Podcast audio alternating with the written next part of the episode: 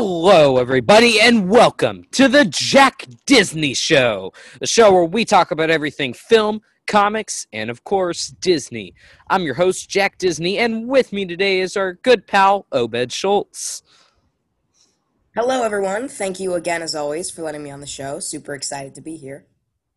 Well, thank you for joining us. So, today we will be discussing the latest Marvel Studios series, WandaVision, and we will also be going over some recent news in the world of comic book movies and so much more. So, without further ado, let's get right into it, shall we? Yeehaw, I'm pumped. Okay, so uh, let's talk about some news first. So, we got quite a bit of uh, big comic book movie news. One is that at the time of this recording, it's pr- it has not come out yet, but by the time you're hearing this, it probably has. And that is Zack Snyder's Justice League being released. I'm so excited for this. How about you, Obed? Yeah, So I am basically, super, super pumped just because Justice League, and I'm excited to see what they'll do with it to give it a second chance. right, for those of you who are, have never heard of this, it's not really a director's cut or extended cut. It's a totally, totally different movie. So the guy that made Man of Steel and Batman v Superman filmed Justice League, but then had to leave production. There was all this on set drama, and then they reshot the whole movie to where the version that came out is not even close to what was originally intended. Uh, and this will be the version that was originally intended to be released. This will be four hours long, which is just insane. Yeah. Uh, but I am I'm super super excited uh, to watch this thing. So then the next topic that I have that I want to discuss for just a minute is the Spider-Man 3 news. So we got a title for this thing. And Yes. that is Spider-Man No Way Home. So Obed, what do you, what do you think about this title? I'm really excited, and obviously, if you guys have listened to our WandaVision episodes um, that I was also part of, you would know that, you know, we talked a lot about the potential of different um, dimensional and like multiverse type stuff happening. I think the title No Way Home could be a bit of an indicator to that, that kind of Mm. supports our theory. Because, you know, if, obviously, if he was in some crazy other dimension or something, wouldn't exactly be an obvious way home. So, Right. Yeah, no, I totally think that's what they're going for. I think it, it's also a case of how the first two films, the titles all had multiple meanings. I think partially it could be a multiverse thing. It could be a thing of like he's home, he's on the streets or whatever because of what happened in the last film. Uh, I have no idea, but I'm I'm super super excited to see what this film has in store for us this December. Another interesting thing was I don't really remember why, but do you remember a little bit ago they re- Marvel released three fake Spider-Man titles, which were Yes. Spider-Man Phone, Spider-Man Home Slice, and then Spider-Man Home Wrecker. Yeah, so the actors of Spider Man, Ned, and MJ all tweeted out fake photos or, er, of the title for this film. And they were all playing a game of like, what? They gave you a different title, which was obviously staged. But I thought that was really interesting. right. And there's all these theories out there about what do the titles mean? Maybe they each represent one of the three Spider Men, which I think is a very interesting uh, way to go at it. Yeah. And and Obviously- there's certainly Like an ET reference, and then Home Slice could be like Pizza Slice, Tobey Maguire. right that. Hmm I th- I think that if if that's true, I I'm not sure I buy that it's like representing each Spider Man. I think it's just them messing with us. But if it does have a greater meaning, I think yes, Home Slice is probably the Tobey Maguire reference. You know, pizza time. Phone Home is maybe maybe Tom Holland, just because I don't know if he has a home right now, and also he's into '80s movies, so ET reference. That's and then Homewrecker w- would, by process of elimination, I guess, be Andrew Garfield. So I wonder what's going on there. yeah, I don't really know how that would tie in though. Yeah, so- so- theory. We'll we'll see on that. And then another quick piece of news: we got Falcon and the Winter Soldier coming at us, and episode one should be out by the time you're hearing this. So Obed, what are what are your thoughts about the show? Are you excited for it? Yeah, I'm really excited. I'm almost a little overwhelmed just because we only had like two weeks of rest between this show and right? WandaVision. I s- think they maybe should have spaced it out just a little more because, like, I was You know, surprised after having like haven't really nothing last year, I'm totally fine with it. I'm totally That's fine with having something new every week. because yeah, because I was um following Snyder Cut and a bunch of other stuff, I didn't even realize it was coming out this Friday until um I was some I was out somewhere yesterday and I saw an ad for it and it said this Friday and I was like, oh, I didn't even Oh realize yeah, that's so soon. So right. yeah, Yeah, no. it, it might I'm be soon, but I'm excited for it. I'm pumped. yeah, my only concern with uh, all this like back to back to back is I hope this doesn't there won't be like a dry area. Like I hope there won't be middle of 2022 there's nothing for a couple months. Like Yeah, they can't have like back to back for a year and then like nothing. I don't think that will happen with how much they've announced. I doubt that'll happen. Uh, but that would be my one concern with it being back to back. But honestly, I love having every week having something new to look forward to versus waiting months and months and months. Uh, it's yeah. it's very exciting. Our our next thing I wanted to discuss real quick is there is a new Superman film on the horizon, folks, and this film will be produced by J.J. Abrams. Who, just real quick, Obed, what are your thoughts on on J.J. Abrams as a as a filmmaker? Um, I think that I mean I've enjoyed a lot of his movies, like the Mission Impossible movies and Mm, uh, some of the Star Wars movies I did enjoy. But I will say I'm just a little worried about the things. Basically, I'm worried about him doing anything for big franchises just because of all the unrest caused by the new Star Wars movies. right. And though I don't follow Star Trek, I've heard there was a lot of unrest with that too once he did Star Trek movies. So I'm a little worried that he kind of is stirs up trouble among fan communities, which is kind of worrying. Yeah, I I have not seen his Star Trek films. I'm not a huge Star Trek fan. I, I've seen most of the movies. I think I've actually seen all but one of them before the J.J. Abrams movies. I, I, I don't think I saw the last one that came out before J.J. Abrams stuff. Uh, and then I haven't seen the J.J. Abrams films. But, you know, I enjoy Star Trek, so I'm sure I would probably enjoy whatever he did with the franchise. But yeah, it seems a lot of like hardcore Trekkies did not enjoy his films and how they sort of did something totally different from the original. And then you got all the controversy surrounding the Star Wars sequel trilogy. I personally enjoyed Force Awakens quite a bit, episode 7, but it was just kind of a carbon Yeah, copy of episode 4. It, it was a great movie. It's still one of my favorite movies, still one of my favorite movie theater experiences that I've ever had. But episode 9, I cannot say the same. I do not really like episode 9 that much. So, but but then of course Mission Impossible films I, yeah, I think are great. So I think it really depends on the film uh, with J.J. Abrams, and from what I hear, his TV stuff's great too. Um, I, I think he's he's a great filmmaker. I'm not so confident in his storytelling, like coming up with a good story. But I think, given a good story, or even given a mediocre story, he can make a great film out of it. Yeah, yeah, I Would you agree with that? Definitely. Okay. Now, the idea of J.J. Abrams making Superman is not anything new because for those of you who have never known this, fun fact, all the way back in 2003, 2004, J.J. Abrams was working on a Superman film called Superman Flyby. It would have been really, really interesting. I'm probably going to do a podcast on it sometime in the near future in light of these recent announcements. But he's always talked about since the very beginning of his career in the early 2000s how he wants to do Krypton one day. Like that's sort of his dream. And I think the idea of him doing Superman excites me just because I like him okay and I love Superman. So that is really exciting. However, there is a bit of bad news with this. That being the writer hired for this film, Ta-Nehisi Coates. He is a comic book writer. He hasn't done much, but he has written a few comic books over at Marvel. He's written a lot of Black Panther stuff in the last few years, a lot of Captain America stuff. He was even given a special thanks at the end of several Marvel films recently uh, because I guess they took stuff from his comics.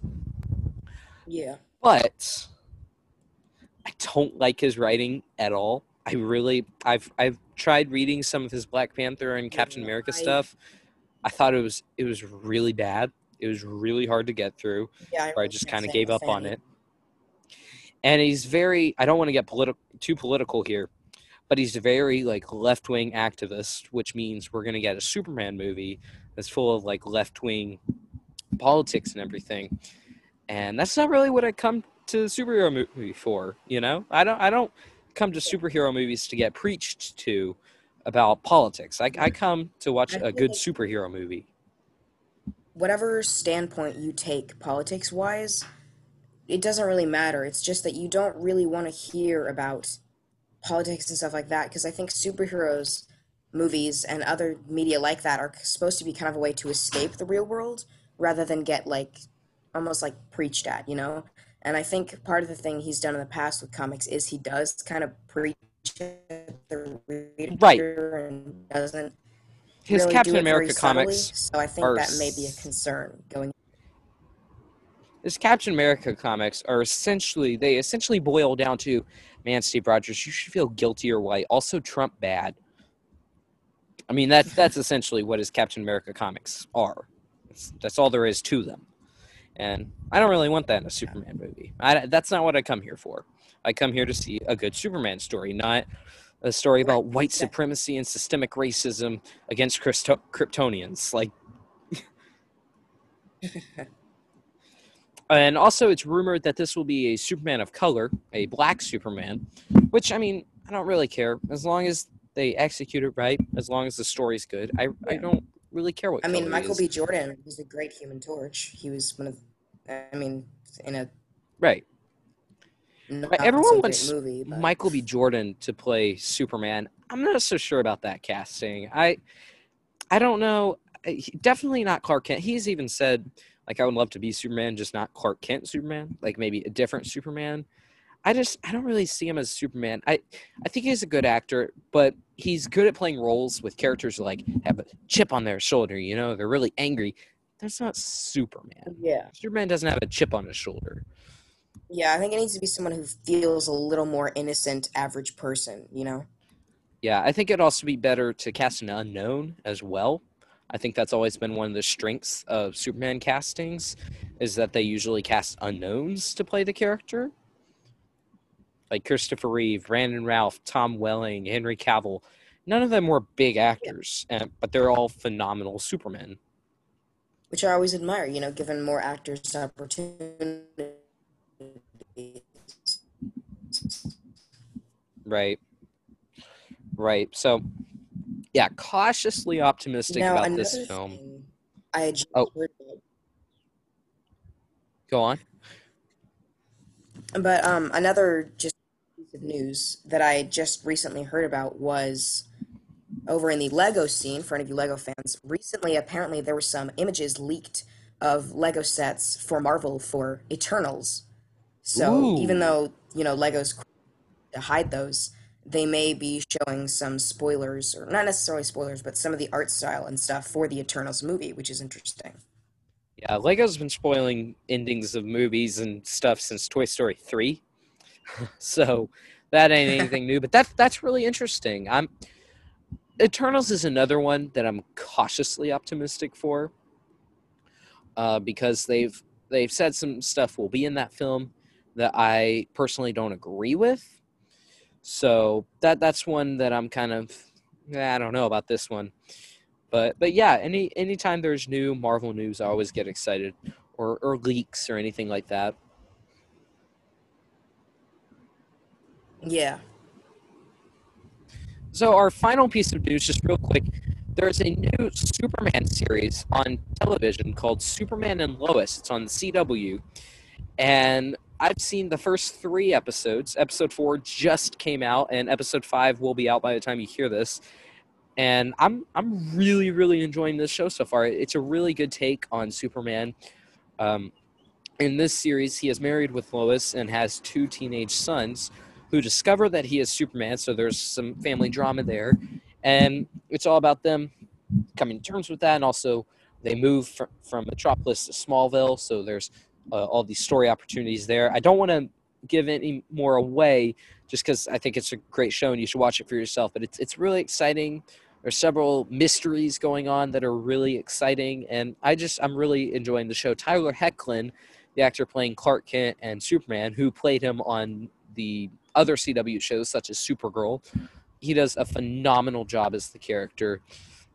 So yeah, would highly recommend this. You can find it on cwtv.com and you can binge the whole show so far on that website. So yeah, totally would recommend this series. It's it's really good. Cool, cool. So shall we get on to today's main topic? Yes, we shall. So today we will be reviewing and giving our thoughts on WandaVision. Man, oh man, was this show exciting.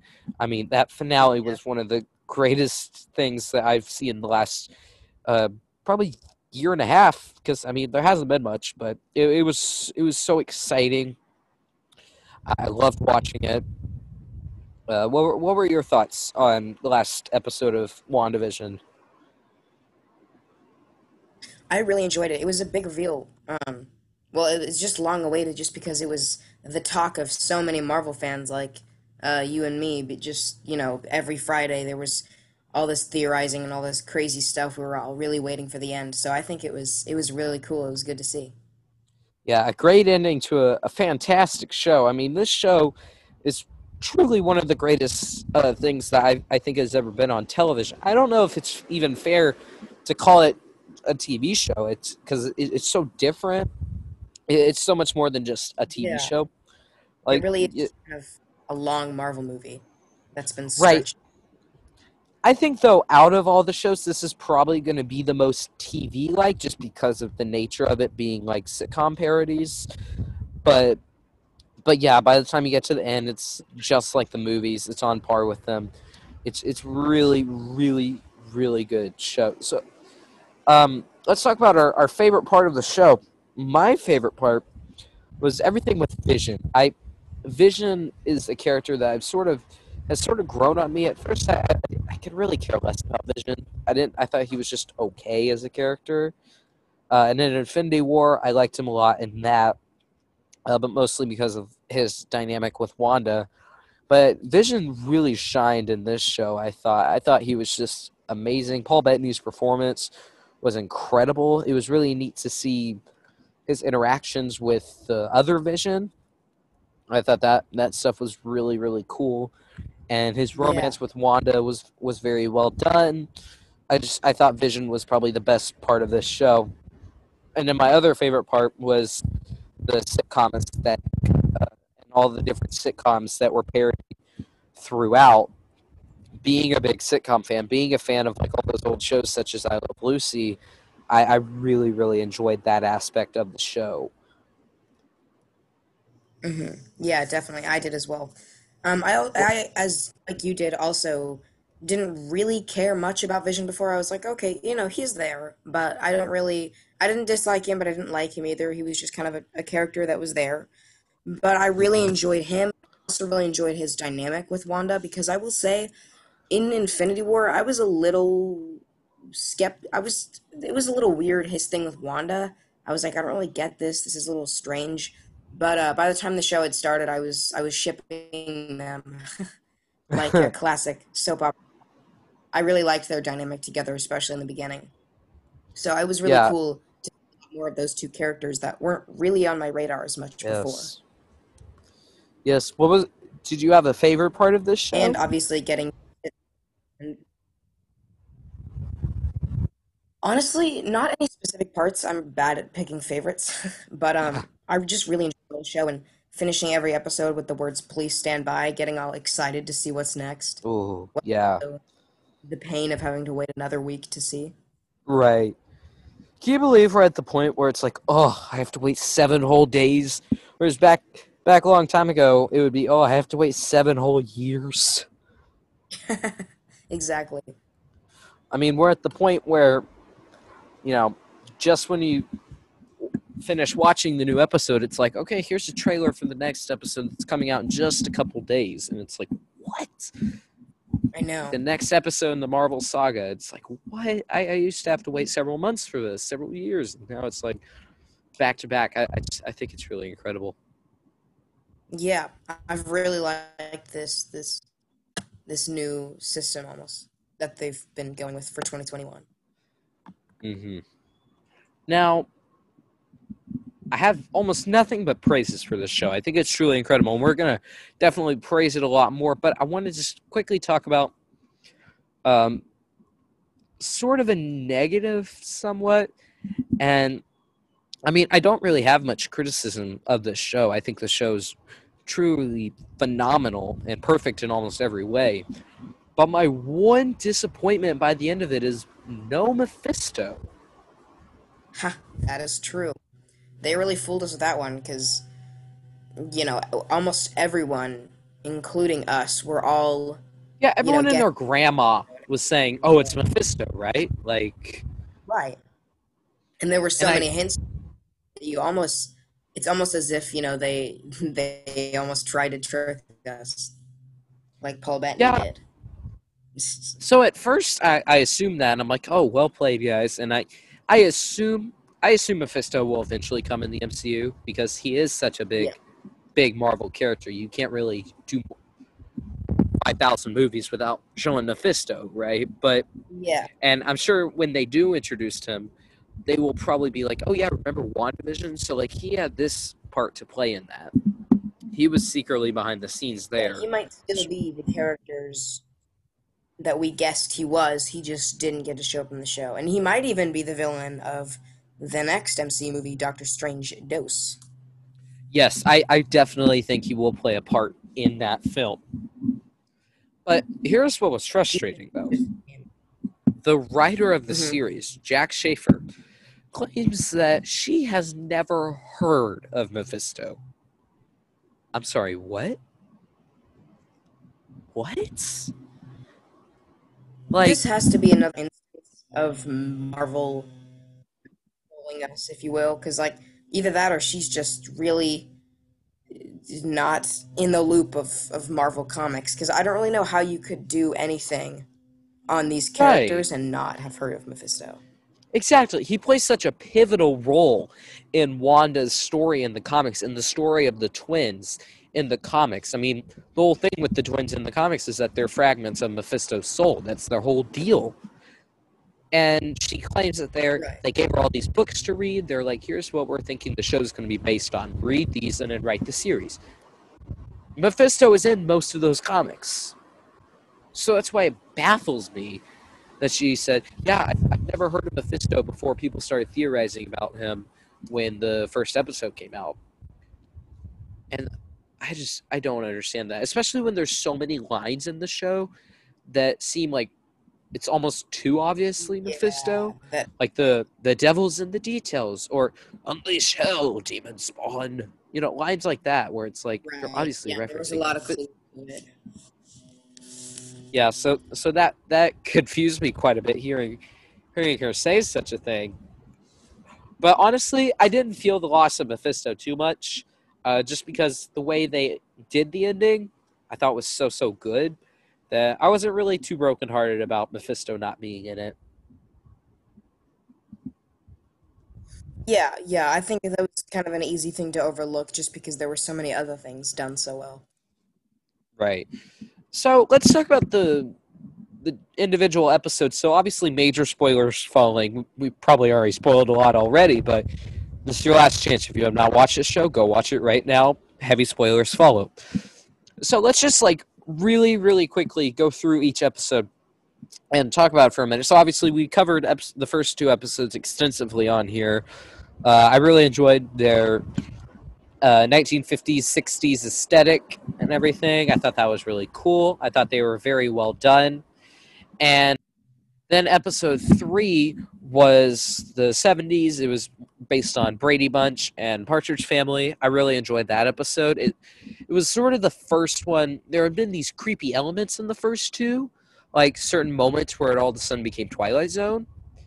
Uh, and I really enjoyed those. But this was the first one where it's like, Yeah. this is this is so creepy. Like this is the creepiest thing I've seen.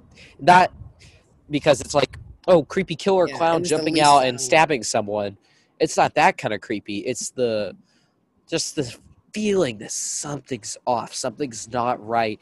And it, when Right. Wanda gave birth, the like scream that she had that was like demonic sounding. It was like, oh man, what is even happening? Like this is nuts. And then yeah, it was just a lot more tense and like edgy. Right.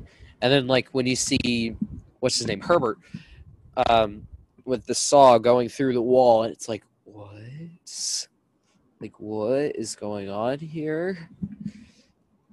And you see the fear in their eyes Then when they had that, you know, that whole conversation between Agnes and and um, Herb, and she's like, "Don't tell him," and all that stuff. Just a lot of clues to the obvious, which was, you know, something's not right. Right. And then of course you get to the end of the episode, Ultron comes up. It's like, what? And then um No, she was the first one to mention anything from the MCU, other than Right. Sokovia. Right. And and then like Wanda sort of wakes up and she's like, All right, get out of here, kid. And then it, it all goes back to normal. And so it, like I really enjoyed that. And then you get to episode four and where the secrets start to get unraveled. Uh you see sort of behind the scenes, SWORD has been behind the scenes. We also get to see Monica Rambeau from Captain Marvel, which funny enough, my siblings are watching right now. I just I was watching part of it. I thought that was really neat. But Right? but I thought I really liked how they brought Monica in this. And Captain Marvel, I'm just gonna say I don't like that movie much. It's probably my least favorite MCU film. I just I didn't think it was very well done. I didn't love the lead character. It's not. It's an okay movie. It, it's it's it's not terrible. There there's some great parts of it, but it's not my favorite by a Yeah, that's long correct. Stretch. wasn't that great. Right. And the fact that they made me care so much about a very small character in that, I think it was it was a real compliment of WandaVision because now, in retrospect, I kind of like Captain Marvel a bit more. I think Marvel's great at doing this thing where they're they bring something back from an older film that you may not like, and then in retrospect, it's like, oh, that's so much better. You know, like Thor: The Dark World has only gotten better with time,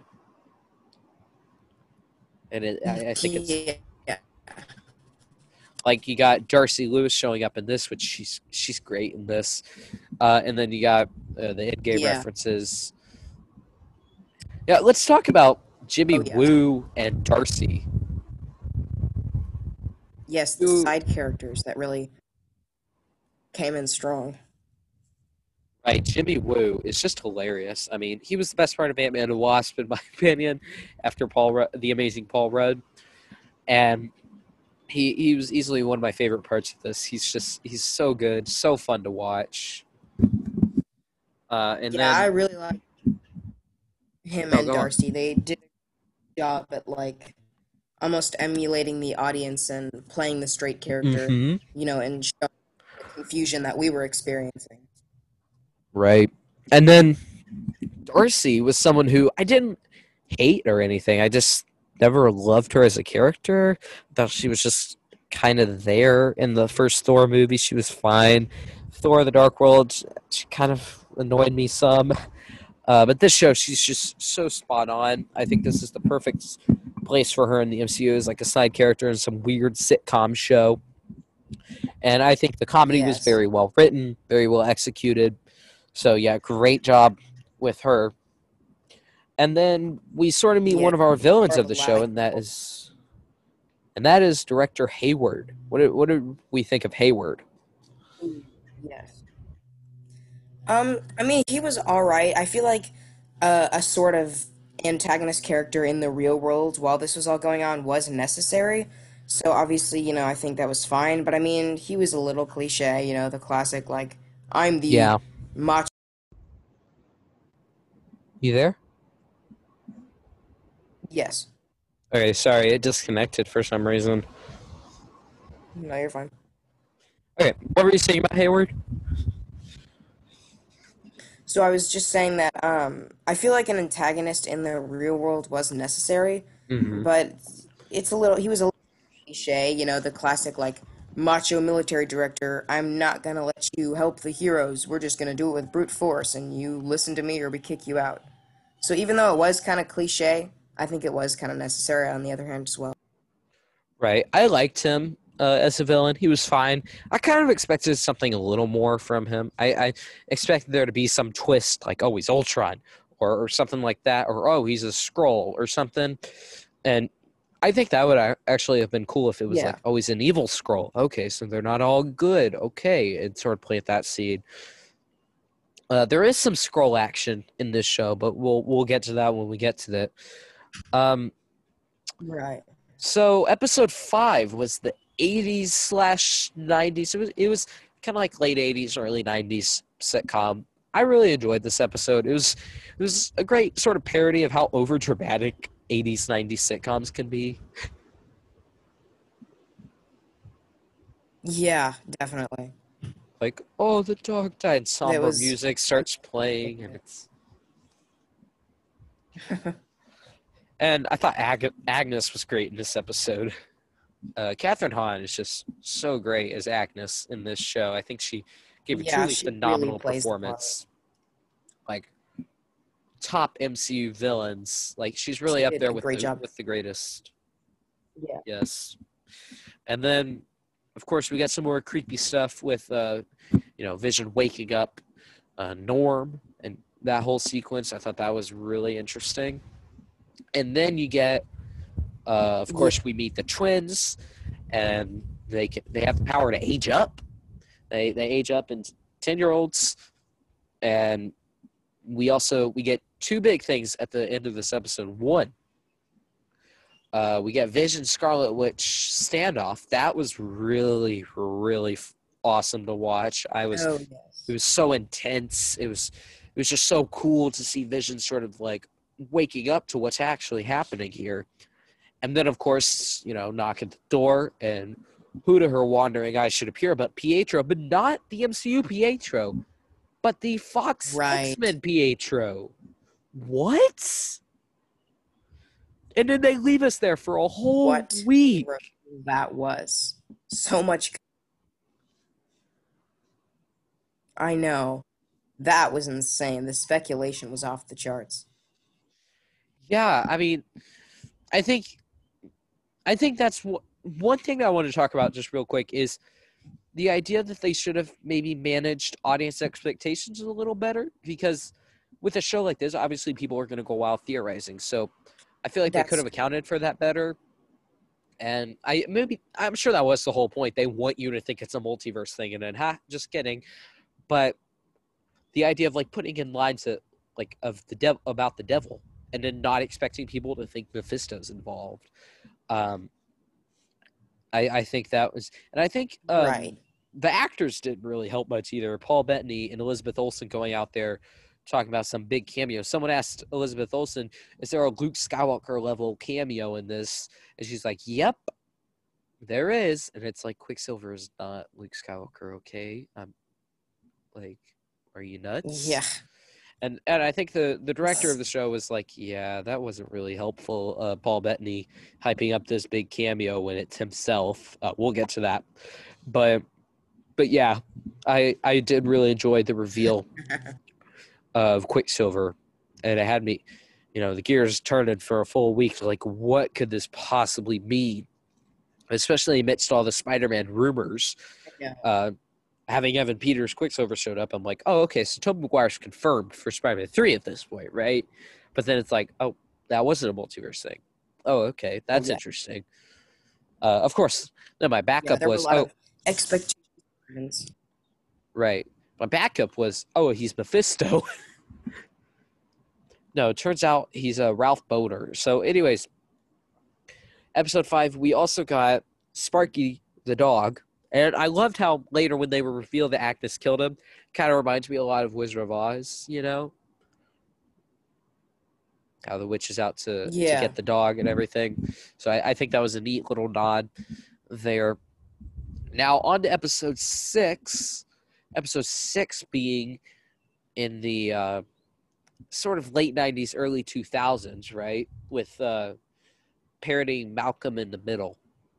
I thought this episode was really neat. The Halloween episode, uh, the long-awaited one since the trailers first released, and uh, I really loved their costumes. Right. What, what did Where you think of their costumes? Their I really liked that because it was a way of like, even though we did kind of get this later on with Wanda, it was a way of like, not having to act Mhm. do something too inspired and like you know make the fans happy. I thought that was pretty cool.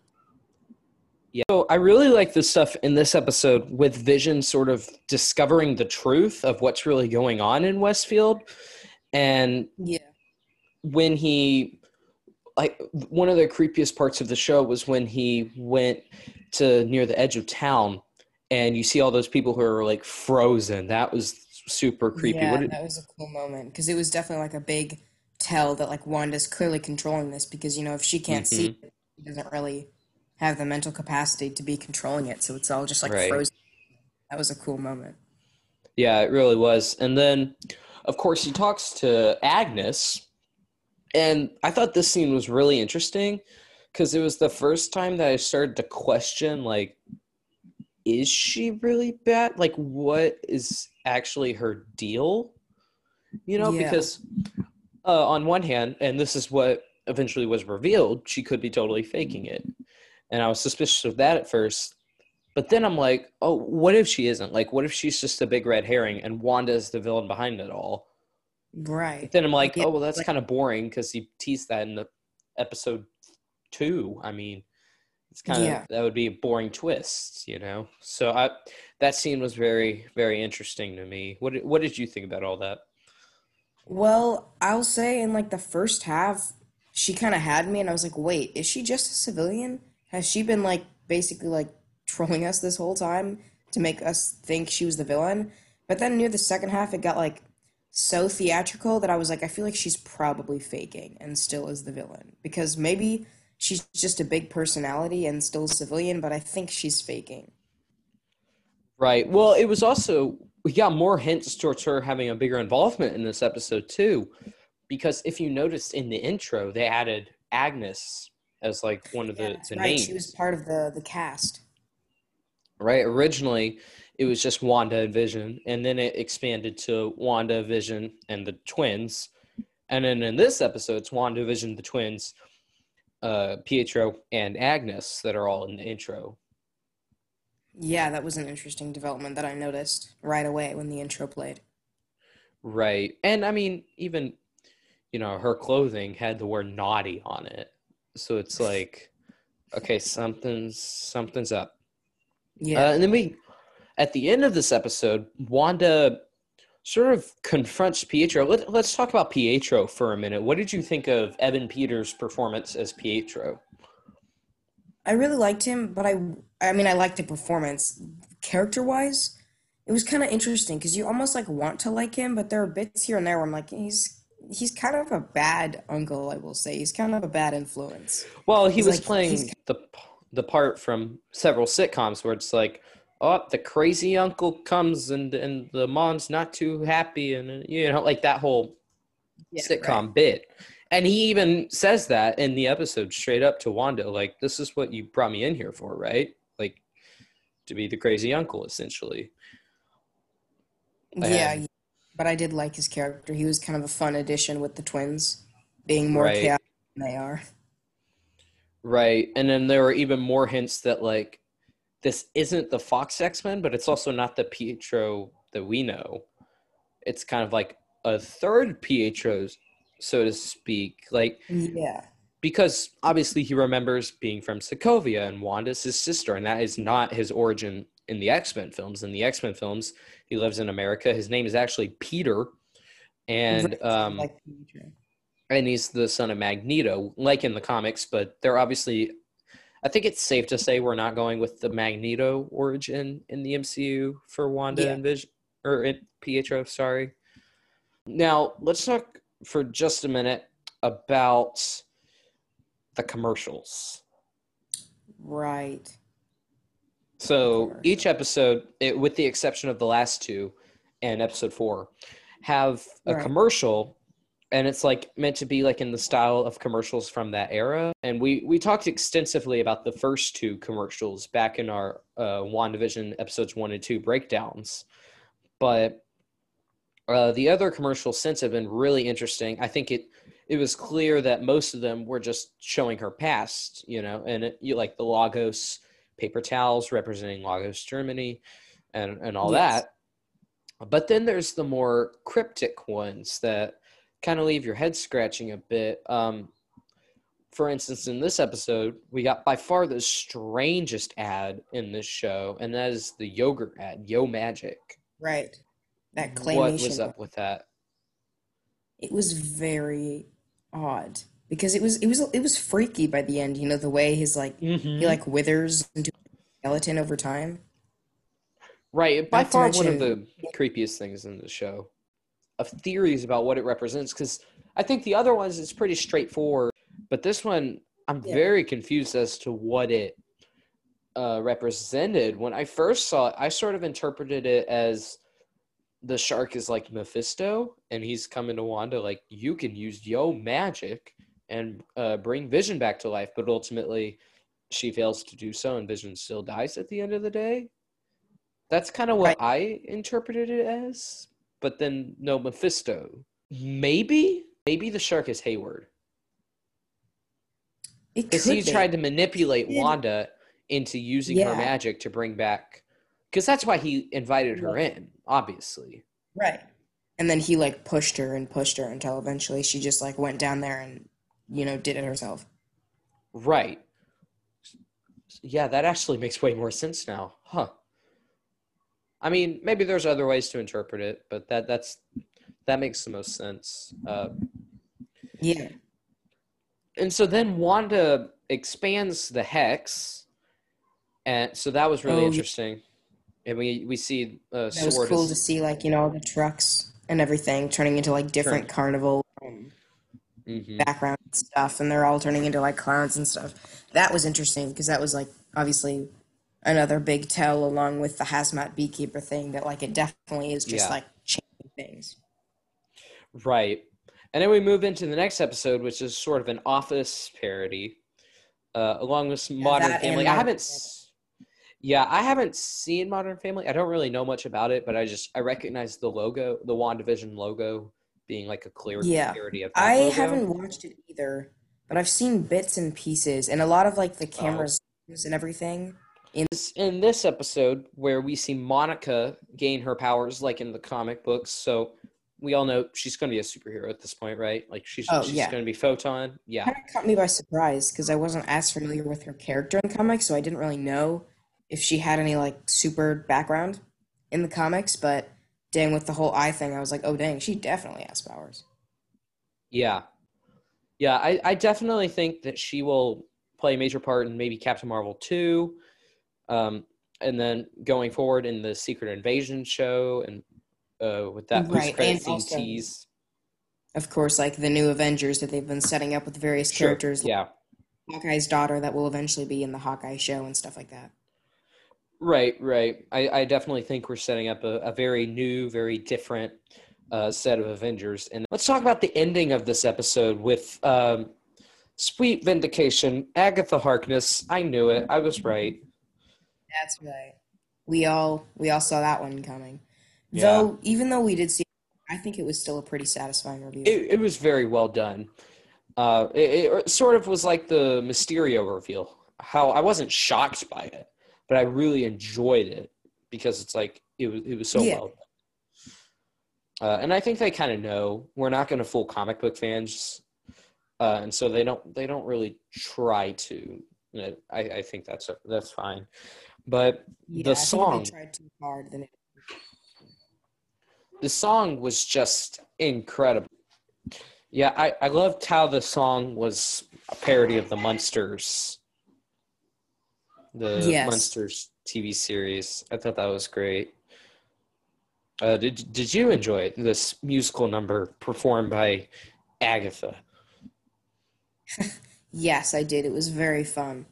And there was obviously that whole story that was all over the internet of hit, you know, like hitting charts everywhere, which yeah, I'm assuming it, they didn't predict. It was huge. This song was huge, and I, I think it it'll always be one of the most memorable moments from this show. I think like years from now, when people think of WandaVision, it'll be like that. Oh yeah, Agatha all along, you know. Right. It was funny. It was stuck in my head, and I couldn't. I couldn't Dude. sing it because uh, my hadn't watched the show yet. Oh, So to keep it to I that's rough, man. Oh, I cannot imagine that. It was Agatha. Oh, ah, it's stuck in my head now. Dang it. Okay, but yeah, great song. I love the ending, and I killed Sparky too. I feel like we all saw that coming. To me, that was a big Oh, show for sure, for sure. yeah, Sparky just disappears at her house. What are the odds? Right, right, exactly, exactly. Uh, also, Wizard of Oz reference, you know, Toto and the witch and all that. Right. Um, so then the next episode is a flashback episode, mostly showing bits of Wanda's past we had never seen before, and um, Yeah, showing that's- what led up to the show following Endgame, uh, with her not Yeah. stealing the body but creating a new vision, and, and all that. Right. That was. That was I was- didn't see coming. that was a twist that really really shocked me i did not see that coming uh, but then in retrospect it's like And oh yeah that makes so much so much sense Yeah, and we see her reasoning behind, you know, all the sitcom stuff just because, you know, she loved sitcoms as a child. And that was Okay. like her last childhood memory. i want to talk about that It for a really- second and how that just totally breaks the mcu timeline okay that one scene single-handedly breaks this timeline. So dvds were not really a big thing in the 90s um, it was like vhs tapes were the thing and then dvds came a few years later. And specifically i own that i love lucy dvd uh, uh, that it showed and i've seen many of those other dvds and i looked at the date on it and the i love lucy dvd specifically said 2006 2007 so these are like newer dvds but if you remember they said she was born in 1989 so let's do some math. Let's say she's you know 10 11 12 in that scene. That would place the scene like right at like 2000 uh, which is when malcolm in the middle even came out. So it would have to take place at sometime after 2000 or like right then. But even then like several of those Yeah, dvds don't exist so what's up with that I don't know. I mean, to me, I'll allow it. But that is a bit of a big issue that I guess they kind of overlooked. Okay, so here's my theory about it, though, because I, I love how there's so much to talk about here, and, and I'm rambling on about DVDs in the background of the episode. But um, my theory is in a world where you got people like Howard and Tony Stark creating all this big, big tech back in, you know, the 40s, Howard Stark had a flying car. Right. So it's yeah, reasonable to scene from Captain assume. Right. So I think it's reasonable to assume that maybe technology was advanced by a few years because even by 2012 Avengers, you got holograms and stuff. That's true. That is a, definitely a valid assumption. So so that's sort of my my theory on it that maybe DVDs were created 10 years before they were in our world. Um or just someone really the set designer really did not care. There's also that that option. But I just I, I noticed that and thought it was very strange considering when Malcolm in the Middle came out and when this scene's supposed to take place and then when those DVDs were made. Yeah. But anyways, yeah, some some great flashbacks in this episode, and uh, we we see at the very end of this episode, White Vision. Right. I'm not going to go too in depth on this because I just did a whole podcast talking about White Vision and the comic story behind all of that, and you can find it here on the Jack Disney Show. But but yeah, that was that was very interesting, and then and also the return of the post credit scenes that that was fascinating. Well, actually, in the last episode there was one Right. with with Monica and uh, Pietro, And Pietro. fake Pietro. Well, now going into the finale, uh, which first off it said series finale in the title, so just confirming right there, no season two. the the final battle was was truly epic, very satisfying. Uh, seeing Vision talk to White Yeah. Vision and like their whole confrontation was Their really really cool. battle. Right, that that was really really cool. And then, of course, Wanda fighting Agnes and then turning the tides on her with the runes. I thought that was neat. Uh, and then you know going into her head. I love that scene where she like zoomed behind her and then like does the like thing uh, with her head, Oh, and then yeah. they go and see the witches. Which we didn't talk about that, but that was also a really cool sequence uh, with the Salem witches. But I I, right. I really very, love the callback. a little rough. The rest of the Oh, for sure. very- Yeah. Yeah, I, I love the callback though to a power that Wanda had in Age of Ultron, but has sort of since been forgotten. Uh, and then, of course, this episode tries to break our hearts again by showing Vision dying for the fifth and sixth time. I mean, it's it's honestly just a He's becoming the joke new at this point. Right, Vision's I'm going to come back in every movie, and he will die at the end of every movie. I that'll be a thing. I promise you. It'll be like in the trailers. It'll be like, oh my gosh, Vision is back. And by the end of the movie, he's dead again. And then guess Yeah. what? after a while they're just gonna give up. It'll be like Sony with the Amazing Spider-Man 2 trailer showing Gwen Stacy's death in the trailer. oh gosh.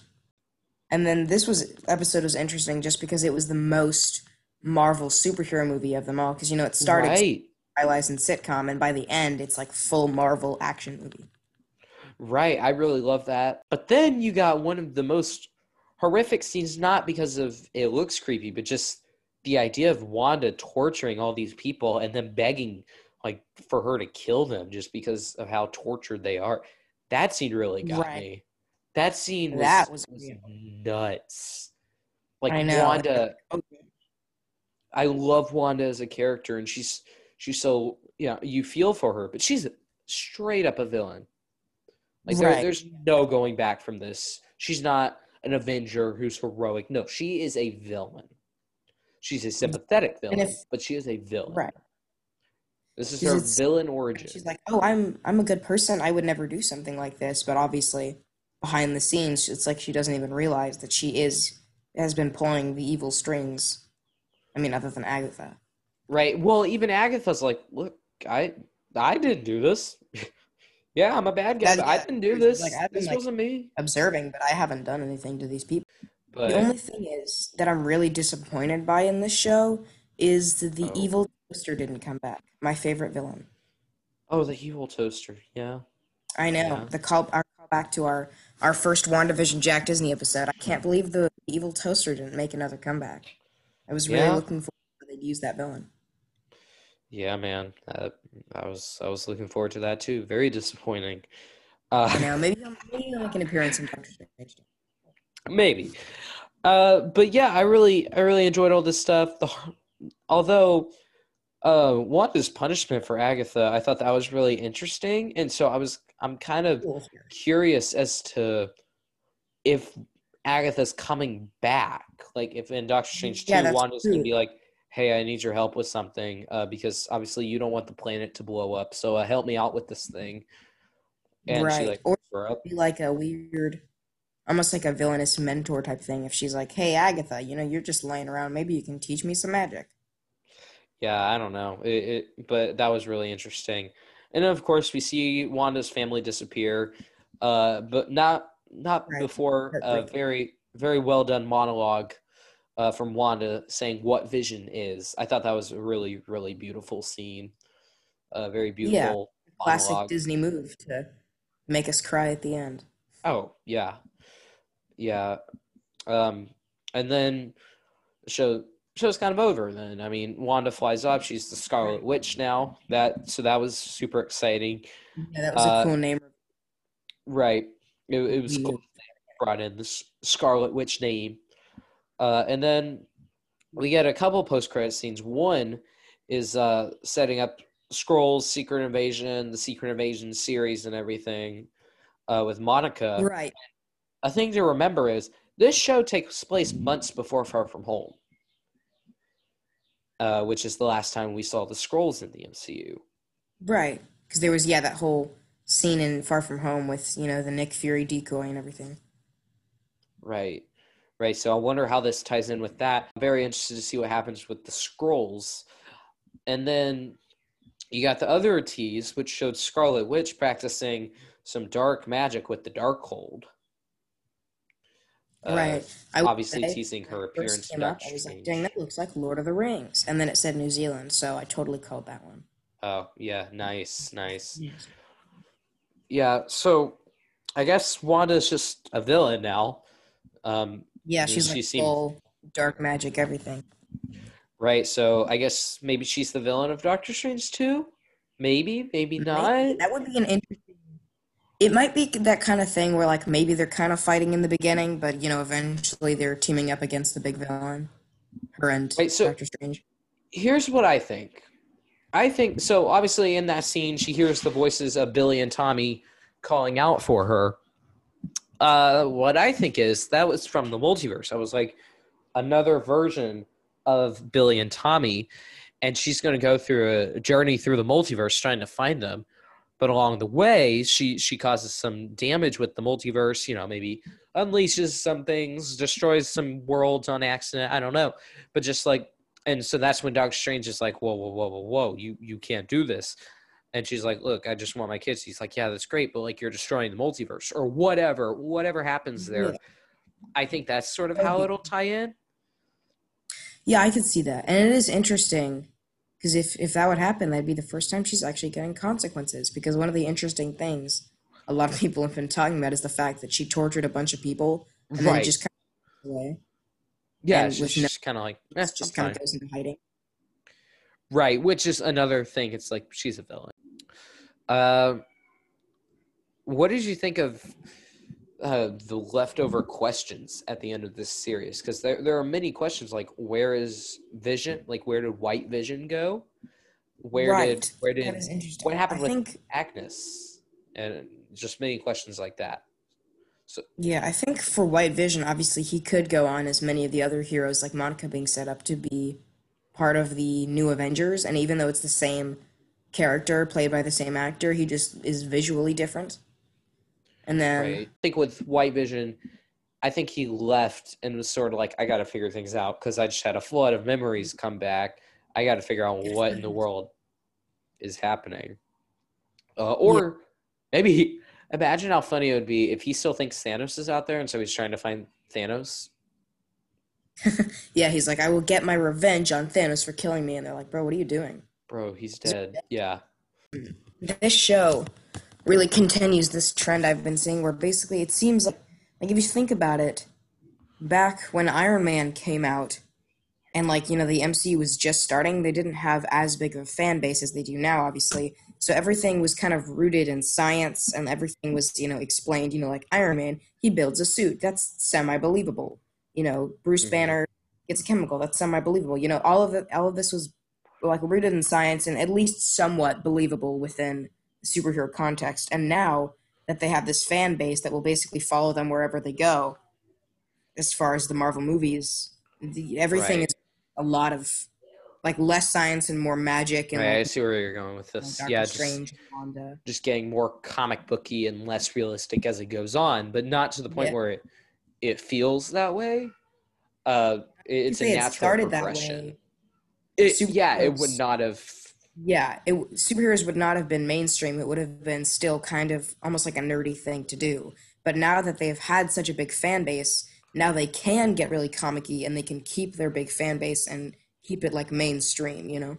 Which is Right. Well, I think you see you see the evolution, even going back to X Men or or uh, Spider Man or Blade. Those those very early Marvel films that sort of opened the door to comic book. Film. Blade sort of, you know, turned the doorknob. X Men sort of cracked the door open, and then Spider Man kicked the door down, uh, so to speak, uh, for comic book films. And so those films were very very realistic. And then you get into iron man where it's a bit more eh, you get into, that's still realistic and an incredible hulk is a bit more you know okay this is a comic book whatever but it still feels realistic. And then you get into thor and it's like okay gods are a thing now. Okay. But it still Yeah. has that realism. But and you just slowly introduce these things like oh they're super soldiers now or oh there's um, this weird Thanos guy now. Okay, or oh, there's people in space, and you just slowly build it up to where now we're at the point where it's like two witches fighting each other and like crazy magic multiverse stuff going on. Yeah, it's gotten a lot crazier, which they have the ability to do now that they have such a big fan base and they have, you know, the resources to do that. Right, right. So I, I think that's that's very exciting, and it's very exciting for the future of the MCU uh, to see what what that holds for these characters. I'm I'm very very excited. Yeah. So I want to talk real quick about something that I just learned about actually yesterday. And that is apparently COVID did impact this show, and there were planned reshoots that didn't happen. Uh, and I, I wanted to bring this up because it sort of confirms one of my theories uh, about Señor Scratchy. Apparently, there would have been a scene where they go to get the Darkhold, like out of the basement, and they're like, oh, it's just a bunny. It's not going to do anything. And then Señor Scratchy would have turned into a giant demon that they would have to fight. Oh, that would have been interesting. Because I was going to say, Señor Scratchy really felt like they were setting up something with him, and then were- nothing ever. Yeah, they were really- totally setting up something. Everyone and their grandma was like, "Yeah, something's up with the bunny." There's so much focus given to it, and then you get to the finale. It's like the bunny's not even in it. What? yeah. I And can see maybe Doctor Strange too. Maybe she runs into the bunny, and the bunny turns into Mephisto, and it's like, oh, okay. yeah, or like some sort of demon creature thing. Also, his name is Scratchy, as in Old Scratch is in the devil. Like, I just I keep coming back to this. The bunny is Mephisto. I still think so. Yeah, I could see the bunny definitely playing a part like the uh, the cat did in Captain Marvel. Sure. The cute animal is actually, you know, some crazy monster thing. Goose is Mephisto. I'm kidding. I'm kidding. uh, but but yeah, that was I thought that was interesting. Uh, I hope that not many more shows and movies will be affected by COVID, uh, Oh. especially since, contrary to what the media might tell you, COVID is lightening up. COVID's almost gone. Uh, so so I think we're starting to see the end of of like it heavily affecting movies and TV shows. So Yeah, I sure hope I'm so. At hopeful. least I'm optimistic. Yeah. Uh, but yeah, that that uh, pretty much covers uh, Wandavision. Any any final thoughts on this show? Uh, not really. I just I enjoyed it. I thought it was really good, and uh, I'm glad that we could finally see the end. Yeah. Yeah, I I cannot overstate how much I love this show. I mean, it's just it's incredible. It, if you have been on the fence about watching it, go watch it. It's it's so good. If you like anything Marvel, you'll like it. I realize I've heard from many people around me that the it's like, oh, I can't get through that first episode, or like those first three episodes are kind of a slog, and, and so it sort of turns people off from the show. Uh, but but don't let those first three episodes turn you off. It, it's a really really good show. I would highly recommend Yeah. it to pretty much anyone. Great show. Super excited to see what else Marvel brings to us in these next couple years. Yeah, And, definitely. Yeah. So thank you so much for listening to this episode of the Jack Disney Show podcast. Uh, tune in soon. We will be doing a review of Zack Snyder's Justice League. Yes, exciting. And thank you so much, Disney, for having me on the show. I was so glad to be here. Yes, thank you again for for joining us, Obed. Um, until next time, I'm Jack Disney. Bye. Goodbye, everyone.